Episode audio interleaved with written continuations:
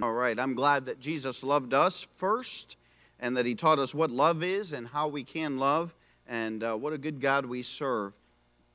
If you have your Bibles, go ahead and open up to Proverbs chapter number 26. Proverbs 26.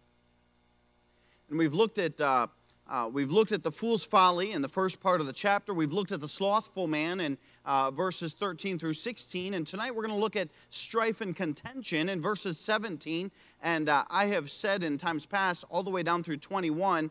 And I was looking today at verse 22, and uh, it does start out with words in verse 22. And really, it could go either way. You could, you could put it with the words, or you could put it with the strife and contention. Uh, but I do think it tends to uh, fall a little bit better uh, with the, the strife and contention that we're going to look at tonight. And so we'll include it in tonight's, but certainly it could go either way there as it's on a line.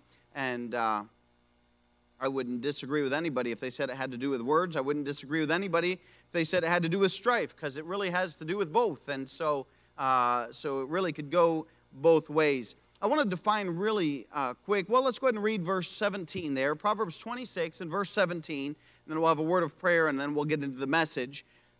Proverbs 26, 17, the Bible says, He that passeth by and meddleth with strife, belonging not to him, is like one that taketh a dog by the ears. And let's stop right there and let's pray. Father, we thank you for today. We thank you just for your goodness to us. Thank you, Father, for the opportunity again that we have to study your word, Father, and the privilege really that we have to come into this building and be able to gather around your word, Father, unobstructed, unhindered, uh, without fear that we would be arrested or that there would be some other uh, recompense. And God, we know that even, uh, even in America, there are still churches that are meeting outdoors. And, uh, and God, I pray that you would preserve our freedom and our religious liberty here, and we'll thank you for that. God, I pray that you'd use me. I pray that you'd speak through me and touch hearts as only you can. In Jesus' precious name, I pray.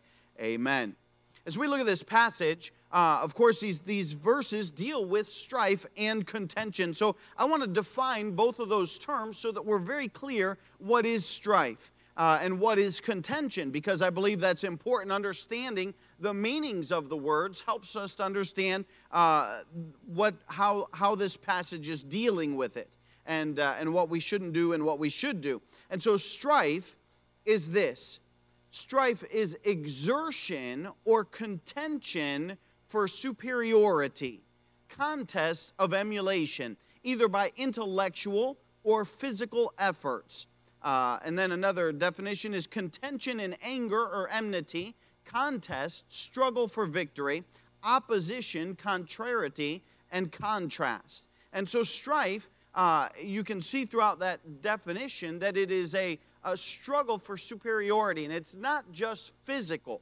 Sometimes, if you watch uh, a physical fight or uh, boxing or, or wrestling or anything of that nature, uh, one is trying to get the victory over the other. That would be strife. That would be an accurate definition of that. But it's not always just physical. Uh, there are, there are uh, many times um, words that are used, and, and somebody is striving for superiority. Uh, maybe in the workplace, sometimes that happens uh, in the workplace, somebody who is not your boss uh, tries to pretend that they are your boss.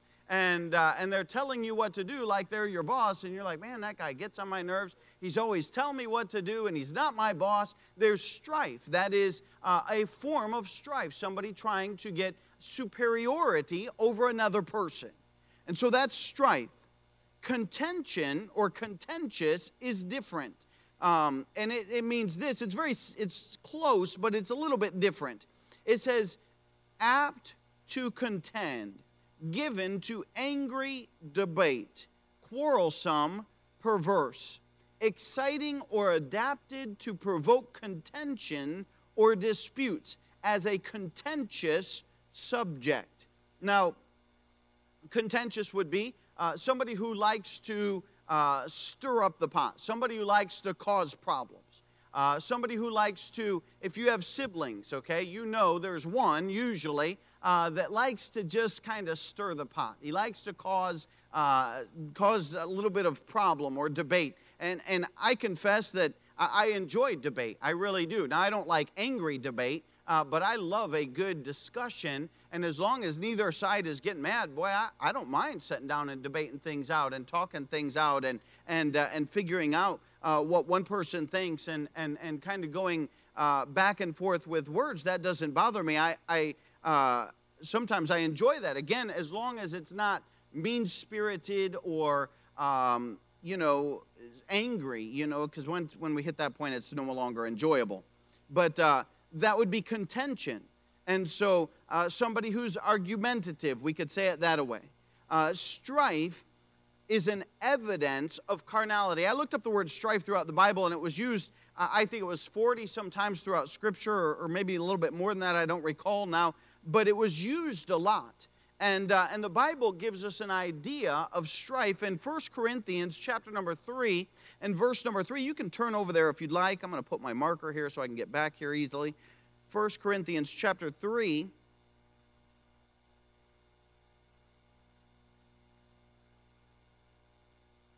in verse number three, Paul is, of, co- of course, talking with the Corinthian Christians, and he's talking about how they are uh, babes in Christ and how they're not mature and how they're not grown up in the Lord like they should be. And in verse number three, 1 Corinthians 3 3, he says this For ye are yet carnal.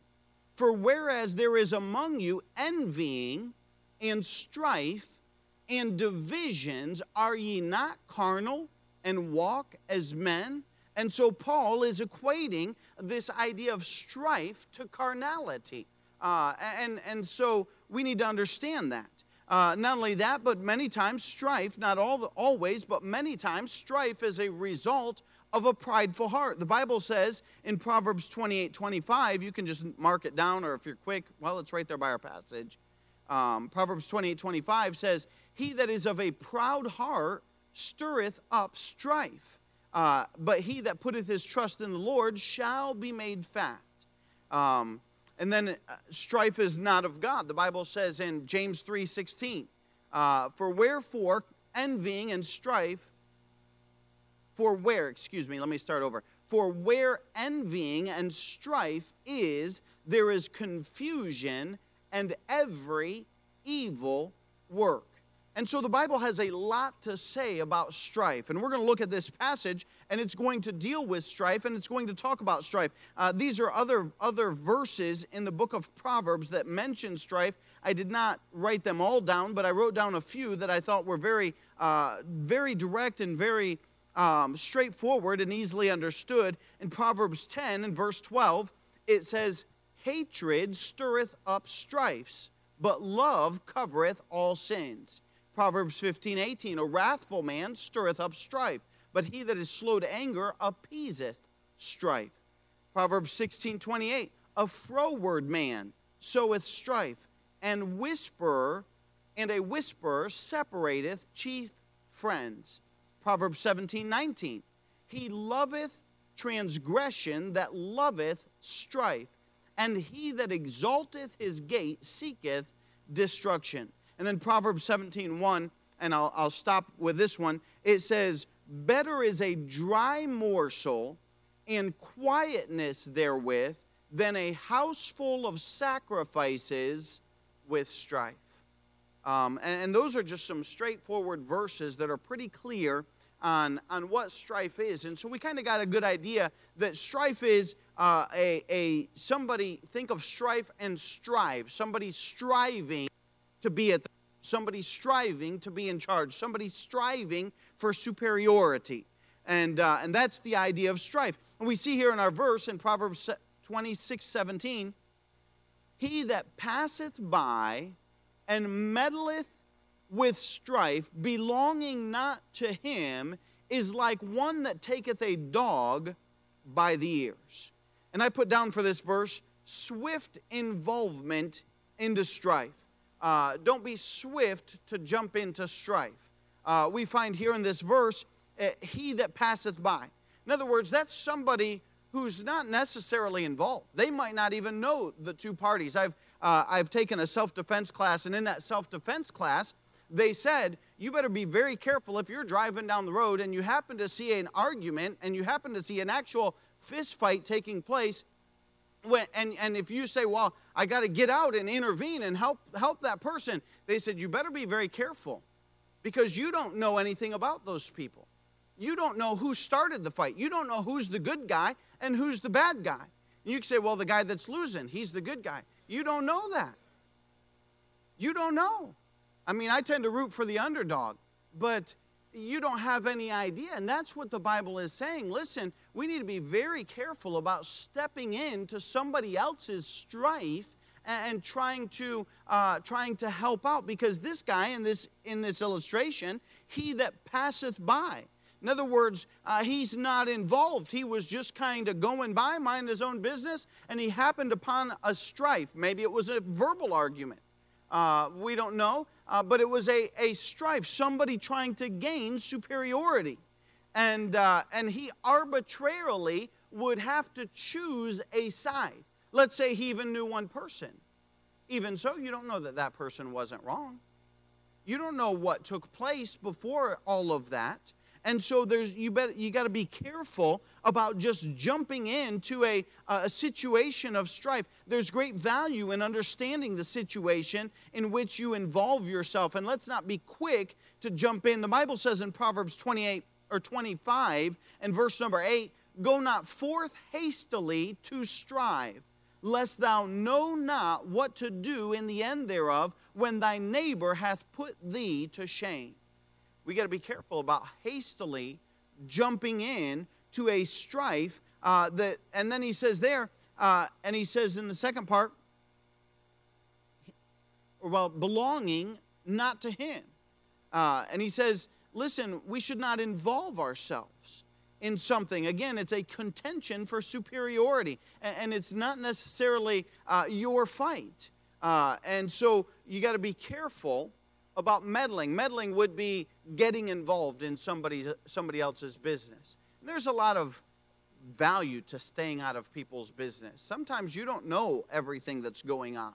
Uh, sometimes you don't know the whole situation, and we're quick to jump to conclusions, and we're quick to draw ideas, and we're quick to say, "Well, he shouldn't have done that." Well, you don't know what all what the whole situation was, and so we need to be very careful about jumping in and meddling or, or putting ourselves or involving ourselves in strife that does not belong to us. And the second part of that, he said, is like one that taketh a dog by the ears. Now, if you have a dog, don't do this. Don't grab your dog by the ears. I've never, uh, I've never seen somebody uh, that was a, a loving dog owner grab their dog by the ears and pick them up. You know why? You don't do that.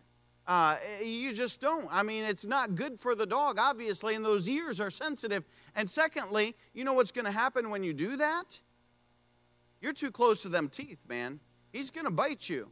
Uh, he's not going to put up with that. You don't just grab a dog. And as I was thinking about this, I thought, man, I, I don't even grab my own pet dog, you know, by the ears, and my dog's pretty small. Uh, but I don't grab her by the ears uh, and, and, and pick her up because, man, uh, she would bite me. But then you think about this what about a strange dog? I mean, this Bible gives us, the Bible gives us the idea that somebody who's passing by, uh, and man, could you imagine grabbing a strange dog by the ears? Now, I've been, uh, I've had my fair share of conflicts with dogs. Um, and, and I could tell you a couple stories, but I'll, I'll spare you all the details. But I will say this that you wouldn't reach down ever uh, and grab a dog that is coming after you by the ears. There's just no way. Um, uh, and and I, you know what was nice about Peru is in Peru, all you had to do was go like this. If a dog start coming after you just go like this. That's all you do. They don't even have to be nothing on the floor. And what that what that means to the dog is he just picked up a rock and he's about to bean us. And I'm not kidding you. Every dog on the streets of Peru knows that's a, that's like an international, not an international, must be a national. That's a national sign to every dog, and, and they don't they don't bother you. I'm telling you. I, I watched uh, uh, I watched a lady, a campo, campesino lady in Peru, and uh, and man, a dog was barking at her, and and it wasn't even close. It was probably uh, I don't know, quite a ways away. And she bent down, she picked up a rock. Man, she threw that thing and beamed the dog square. I mean, she hit that thing. That dog yelped and ran. And that's why them dogs run. Uh, but you just don't grab a dog by the ears. I mean, you don't want to get bit. And what he's saying is if you intermeddle with somebody else's strife, if you're jumping into an argument, you are going to be damaging yourself. You are going to bring uh, problems in your own life. You are inviting danger and difficulty and, and hurt to your own self. And so be careful. Don't jump into somebody else's strife. Don't jump into somebody else's argument. Uh, swift involvement into strife is very problematic. And, uh, and you need to be careful about getting involved in somebody else's fight. Not only that, but look with me at verse 18. It says in verse number 18, As a madman who casteth firebrands, arrows, and death, so is the man that deceiveth his neighbor and saith, Am I not, am not I in sport? Now let's take the first verse. These two verses go together, but let's take the first verse. And for these, I put down, uh, so the first one I put down swift involvement in strife. The second one I put down is subtle stirring of strife. Subtle stirring of strife. Now, the first part of it says a madman. Now, we would think of a madman as a crazy man, and that would be accurate, a disordered in intellect, distracted, or furious. And it says, so a madman who casteth firebrands.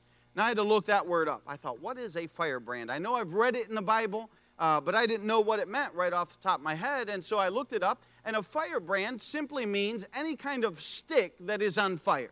Uh, it could be a dart that's on fire. It could just be a, a, a log that's on fire. It could be a piece of coal or uh, burning wood that's on fire, but it's something uh, that's burning and on fire. So as we read this, again, he says, As a madman who casteth firebrands, arrows, and death.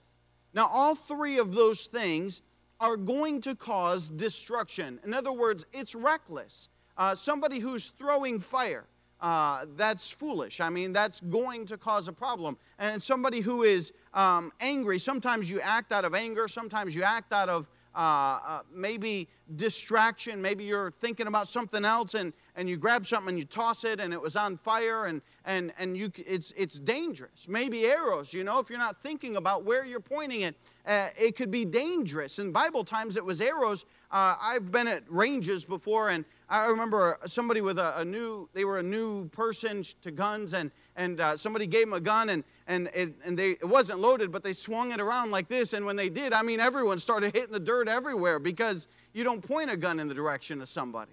And, uh, and so this person was, uh, is kind of like that, that, that hay is dangerous. And, uh, and then death. In other words, there, um, that would be anything that would be deadly or anything that would be destructive. And so, as this person that is crazy. Uh, maybe he's distracted. Maybe he's legitimately crazy. Maybe he's distracted. Maybe he's angered. Uh, but he's throwing stuff and he's causing disaster and destruction everywhere he turns. That's verse 18. And he compares it to, in verse 19, so is the man that deceiveth his neighbor and saith, Am not I in sport? Now, 19, he says deceit, he deceiveth. Now, obviously, deceive is to mislead the mind or cause to err or believe what is false or disbelieve something that is true. And so you're, you're altering what this person is thinking. You're causing them to think uh, one thing or another. Now, there's many reasons that people deceive other people. Sometimes people deceive other people uh, because they want to uh, sell that, some, them something. Um, they're a, a slick talking salesman and uh, and man, they will tell you this thing will do everything, and uh, it will it will it will be the most wonderful thing, and your life will be changed because you bought this, and and you can only get it today for 19.99.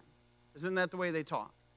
And uh, my dad taught me a long time ago: if if if the deal is only good today, you better walk away. If it's only good for right now, then you better walk away because uh, they're they're trying to pull something over on you. And, uh, and he says, listen, if somebody is deceiving, maybe they're deceiving because they want to sell something. Maybe they're deceiving because uh, they want to slander someone or destroy somebody's reputation. Uh, that would be another reason. Uh, maybe they want you to think that they're really good and maybe they're really not. And, uh, and so there's many reasons that deception would come into play Uh, but then also, I want you to notice it says, So is the man that deceiveth his neighbor. Now, obviously, that would apply immediately to your neighbor. But I always go back to the New Testament and I always think of uh, when, when that one fella asked Jesus, remember, uh, he was trying to justify himself. And he was saying, Well, I'm a, I've kept the law and I'm good and I've done this and I've done that. And, and, uh, and Jesus said, uh, that, Do you love your neighbor? And he says this in Luke 10 29, but he, willing to justify himself, said unto Jesus, Who is my neighbor? In other words, well, I've been good to my neighbor that lives next door to me. That's my neighbor but, but he wasn't willing to talk about the rest of the people around him. And Jesus, in, in Luke chapter 10, he goes into the dialogue and he goes into the uh, parable of the, um, the Good Samaritan and how that one man had fallen among thieves and how the, uh, the priest comes by and he wouldn't have nothing to do with him. The Levite comes by and he wouldn't have nothing to do with him. And then the Samaritan comes by and he takes and he bandages up his wounds and he puts him on his own donkey and he takes him to an inn and he pays for him to stay. That was his, he said, listen, the Samaritans hated the Jews. And so there was more of an illustration that, listen, our neighbor uh, is anybody that we have any association with. Jesus brought in the idea of neighbor to not just the person that lives beside you, but rather anybody with whom you would have any interaction or passing by in your lifetime. And so we find the Bible says, so is, in verse number 19, so is the man that deceiveth his neighbor. And so somebody who would deceive uh, somebody else. And, and look at what he says, and saith, Am I, am not I in sport? And we find his desire, not only his destruction, his deceit, and his desire, but I want you to notice it's very subtle. Um, he'll pretend to be a friend. He says at the end, Am not I in sport? In other words, oh, I'm just kidding. I'm just joking with you. And, and, uh, and, and he's not really joking. There, there's a, a seriousness to this. And the Bible would give us a strong warning uh, about being deceptive with other people and, and not being truthful and not being honest. And, and, and you think about that that's going to stir strife. Because when they find out that you haven't been honest with them, that's going to bother them. And there's going to be strife.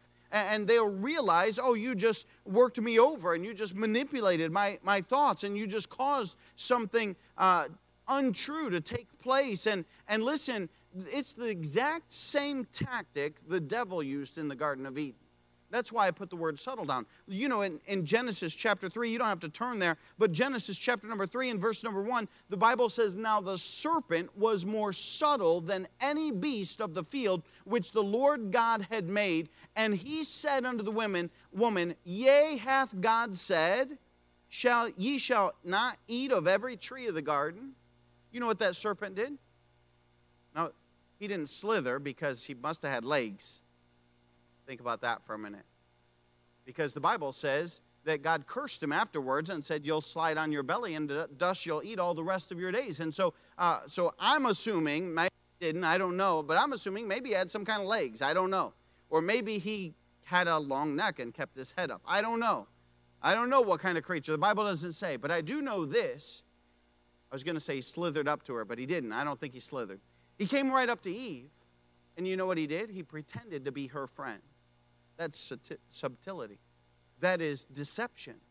Because that snake, Satan, was not Eve's friend that he was not looking out for the best interest of Eve. Rather, he, he, he kind of got real close, and, and I, I think he just talked real friendly like and, uh, and made it sound all real good. But there was subtlety there because his idea was not to befriend Eve, not to help Eve, not to uh, encourage Eve, but rather to cause her to go against the Lord God. We find that as we look at this verse, think about that subtlety and think about these verses as a madman who casteth firebrands, arrows, and death, so is the man that deceiveth his neighbor and saith, Am not I in sport? In other words, there's, uh, there's, it's very destructive uh, to, to go up to somebody and, and pretend uh, to be their friend and pretend to be uh, nice to them so that you can get something uh, perhaps that you want or that you desire. And there's subtlety in stirring up strife. And a lot of people are good at, at, at very subtly stirring the pot. Listen, if you know somebody, it's not hard to, uh, we call it in our house, press the right buttons to make them angry and stir up strife.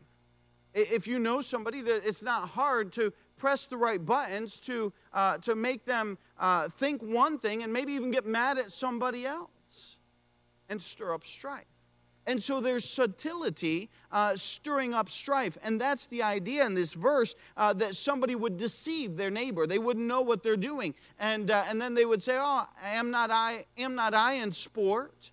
But the Bible says in verse 18 that it is very destructive and it causes harm. And it's not something that is a good. And so we see subtle stirring of strife. Look with me at verse 20. The Bible says in verse number 20, this is one of my favorite verses. My dad has taught me, my dad gave me this verse when I was little. He said, uh, it says in verse number 20, where no wood is, there the fire goeth out. So there so where there is no talebearer, the strife ceaseth. Um, where there is no wood, the fire goeth out. Uh, where there is no wood, there the fire goeth out. I remember every day my dad would come come down, and uh, we'd come home from church, and our house would be chilly, and he'd walk over to the wood stove, and he'd put his hands close, and, and then he would put his hand on it, and he'd look up, and he'd say, "Where there is no wood, the fire goeth out," and he'd leave. And that meant, boys, get some wood, put it on the fire, get the fire going. And, uh, and so my dad taught me very young that, listen, if there's no wood, there's not obviously not going to be fire. Every one of us can relate to a campfire. Every one of us can relate to a bonfire. Uh, you have a fire, and, and as long as there, as long as you keep putting wood on that fire, it will keep burning. But you know what happens if you don't put wood on it? Eventually, at some point, it's going to die down, and it's just going to turn into some embers. And eventually, even those are going to burn out, and there's not going to be anything left because there's no wood there. Uh, not only that, but I also learned uh, that if you separate logs in a fire, my dad always said uh, sometimes we wanted to put the fire out. Uh, and I'm like, well, how do you do that? And, and he said, well, you just get in there and you separate the wood. You know, one piece of wood by itself won't burn. It'll burn for a little bit. I mean, if you have a good fire, but if you have two logs on a campfire, you try it next time you have a little bonfire in your house and you want to put it out and you're like, man, I don't want to stay out here. You just take and separate those two logs. And they'll eventually burn out. They, and in the morning, they'll still be there. Why? Because they're separated. They, they, they burn together, but if you separate them, they're not going to burn. And the Bible here would give us that illustration that is so common. He says, Where no wood is, there the fire goeth without. That's a concept that we all understand. And, uh, and, and listen, we can understand that. And then he says the second part so where there is no talebearer, the strife ceaseth. Now, what's a talebearer? Well, the Bible or the dictionary said this a person who officiously tells tales, one who makes mischief in society by his officiousness in the dictionary is not helpful sometimes because I didn't know what officious means. And so I looked up officious, and it means busybody, basically. So basically, you have a gossip, is what you have. It boils down to somebody, a tale bearer would be somebody who's a storyteller. And, uh, and, and maybe you would call him a fibber. Maybe you'd call him a gossip. Maybe you'd, you'd tell him, uh, uh, call him somebody who uh, maybe doesn't always tell the truth or they stretch the truth. Or you'd call him a, a uh, they're telling fishermen tales. Uh, you know, the fish grows and grows after it's caught. Uh, first year, it's, I caught a fish this big. Next year, it was this big. And the following year, it's this big. That's a fish tale. Uh, in other words, it just keeps going. And, uh, and, and, some people uh, tell tales. And the Bible says here in verse 20, where no wood is, there the fire goeth out. So where there is no talebearer, the strife ceaseth. You know, when there's not somebody gossiping, and there's not somebody busy spinning tales, things calm down. And there's, not, there's no problem. And that's a real basic idea of stopping strife. Uh, listen, uh, we need to be, be careful that we don't entertain talebearers. You know, as long, I said this a couple weeks ago, as long as you listen to a talebearer, they'll talk. We had a guy, uh, I, I knew a guy one time, and, and he would, I am telling you, he would tell me some of the craziest stories. And he was serious as a heart attack. And, and I thought to myself, there is no way all of that is true. And I go back and, and, and I'd talk to him again, and, and he wasn't a saved man. I was I tried to witness to him, and and uh, and I go back and and he would tell me more stories, and I'd tell him about salvation, and he would tell me how he uh, he was on a on a log in the Mediterranean Sea for uh, three days that he hung on to that log, and finally somebody come and saved him, and that was his salvation. And uh, and he would tell me stories, and I, I thought, man, I I had never heard somebody spin so many tales in all of my life. And I, I, I don't know if they were true, but I tend to think a lot of them were not. Um, they're just, they were out there. He was a talebearer. And uh, we need to be careful of that. The Bible warns us about um, being devoured. Look at look with me in Galatians chapter 5. Galatians chapter 5.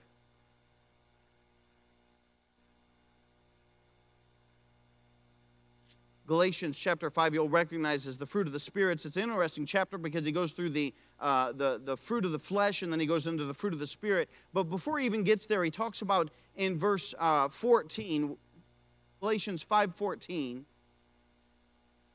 he's talking about having liberty, but not liberty to sin, but rather liberty to do, do right. And he's talking about by love serve one another. In verse 13 look with me at verse 14 he says for all the law is fulfilled in one word even this thou shalt love thy neighbor as thyself. But if ye bite and devour one another take heed that ye be not consumed one of another. Isn't it interesting that proverbs would equate uh, strife and talebearing uh, to fire and you know what happens when you put in two fires into or two logs into a fire and you let it go long enough, eventually those logs are going to burn away and there'll be nothing left but ash.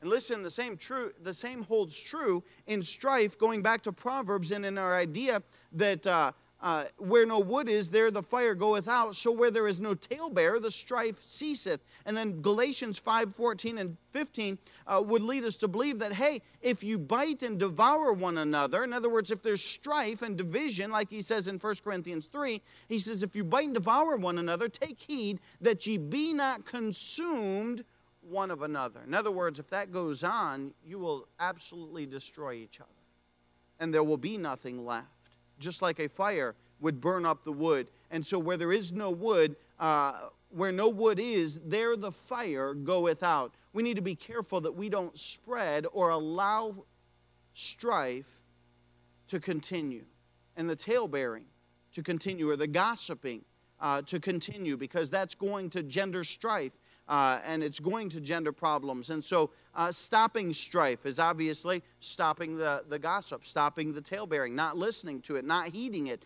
uh, not allowing it. Look at verse 21. And he talks about spreading strife in verse 21. As coals are to burning coals and wood to fire, so is a contentious man to kindle strife as coals are to burning coals. Now, coal is a little bit different than wood. Uh, it doesn't ignite as fast, it takes a little bit longer. Uh, but in Peru, we had coal, and I think it was coal that they mined out of ground. It was not like uh, wood that they had created coal from, it was like hard pressed coal that was made in the ground. And, and when you wanted to start a fire with that stuff, man, it was a nightmare to get it started. I kid you not uh, my, my friend, he would, he would grill with it, and that's the only coal they had. When you went to the store, you couldn't buy charcoal like we have here in the States. It was hard, hard coal, and, uh, and he, would, he would soak it in rubbing alcohol for, I don't know, 20 or 30 minutes, and then after that, he would light it, and I kid you not, he would put a fan on it uh, for, for a half hour to get that thing started. You're talking an hour just to get an ember going. And then once you got that going, uh, man, it burns super hot. But then you could put more coal on that, and that would ignite more coal. So once you got a flame going, and once you got one lid, it was not difficult, it was not as hard to get the next piece of coal lit. And I, I read that, and think about this in verse 21 as coals are to burning coals. That would be the fuel that fuels the fire. That would be uh, something that would continue to uh, have the flame go on and go forward, something that could be consumed. And he says there in the second part, and and wood to fire. That would be the fuel, the fuel that is burned up. He's saying strife will spread from one person to another person. And, and we're talking about talebearing, we're talking about contention, we're talking about strife. And, and listen, you can, have, you can have a whole bunch of wood. And you can go home tonight and you can throw it in your wood stove. You can throw it in your fireplace. You can throw it in your fire pit outside if you have a fire pit. And if there's nothing there, it's not going to light. You got good wood, you got good coal. You, you could put it all in there, but it, nothing's going to happen. You can wait for hours. You can sit there and wait, and nothing is going to happen. But as soon as something lights it and ignites it, uh, listen, it starts to spread from one log to another, just as a piece of coal will ignite another piece of coal. But getting the first piece of coal sometimes started is a lot of work and takes a lot of effort. But once you've got it started, man, it will spread to the next. And what I'm saying is this, and what I believe the Bible is saying that, listen, when strife starts to take place and, and it happens with talebearers, uh, listen, it will spread to good people and consume them, just like coal, just like wood, just like fire and you become the fuel to the strife and to the gossip and to the talebearing and to all that goes into that until you are completely consumed. And what I'm saying is listen, I have watched it take place, and it will destroy people,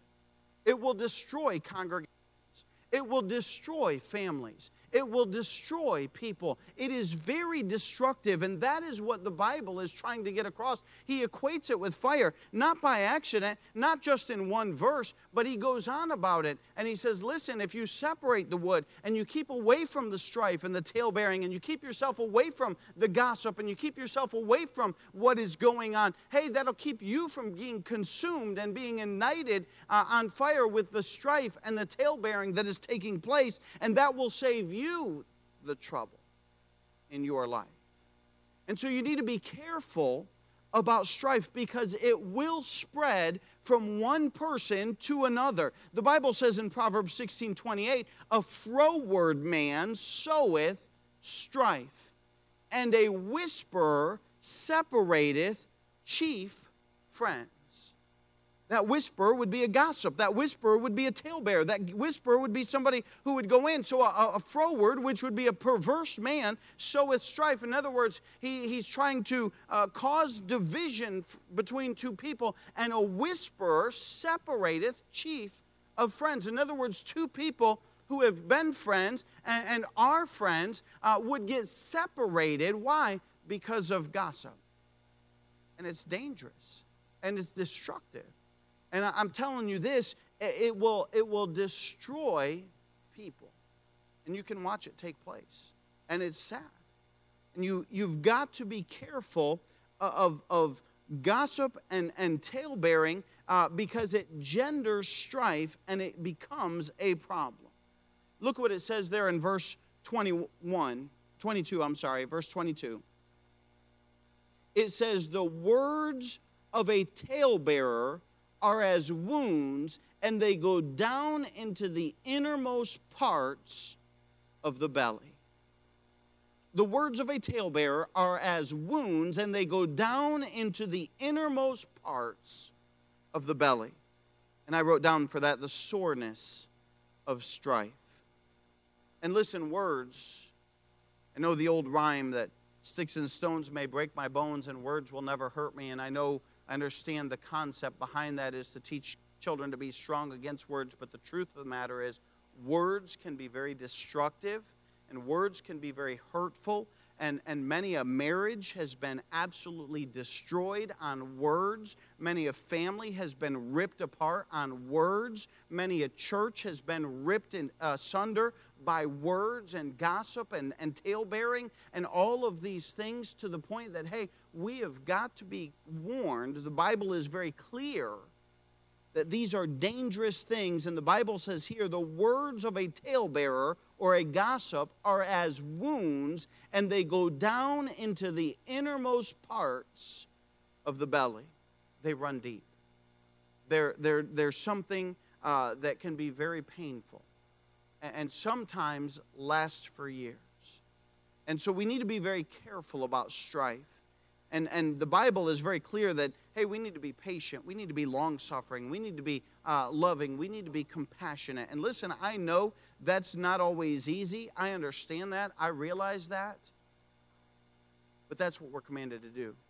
Because if we're striving for superiority, then there's going to be a problem. You know what the disciples did at the uh, towards the the Last Supper, toward, towards that time when, when they were with Jesus, they were debating about who would be the greatest in heaven. The disciples were. Talk about strife. They were striving. They were saying, hey, listen, I'm going to uh, I'm going to be better than you because I've done this and I've done that. And man, I'm going to sit in the right hand of the seat of, of, of God. I'm going to be his right hand man because I've been Jesus' right hand man this whole time on earth. And, and certainly that was me. They were striving to see who would be the top dog in heaven. And Jesus corrected them and said, Listen, the greatest among you is a servant. We need to be careful that we don't strive for superiority, many times that's driven out of a heart of pride that says, Well, I'm better, or I, I, I know better, or I can do better. And we need to be careful of strife in our heart. As I read those verses in the very beginning, strife can be born out of many things. Many times it is born out of pride, it can be born out of hatred. A wrathful man stirreth up strife, a froward man soweth strife. He that loveth transgression loveth strife. But the Bible says, Better is a dry morsel and quietness therewith than an house full of sacrifices with strife.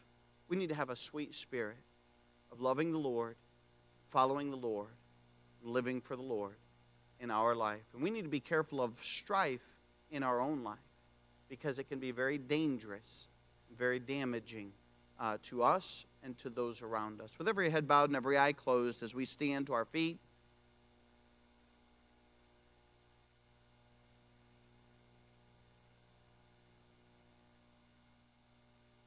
Father, we thank you for the warnings given so clearly in your word about strife.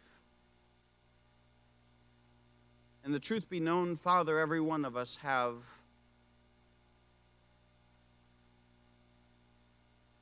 at least somewhat of pride in our life and a potential for strife and a potential to try and be better than somebody else. God, help us to exalt you, exalt your name, and not exalt ourselves, and not strive for superiority not try to be number one. But God, help us to lift you up and to honor and glorify you in everything that we do in our life. God, help us not to be talebearers, listening to talebearing, gossip. Help us not to jump hastily into strife Help us not to be deceitful to others, be subtle in strife. God, help us to be sincere, earnest Christians with sincere, earnest motives to serve you in our life. Father, we'll thank you for that. God will give you the honor and glory for all that's said and done. In Jesus' precious name, I pray. Amen. As we have just a short hymn of invitation.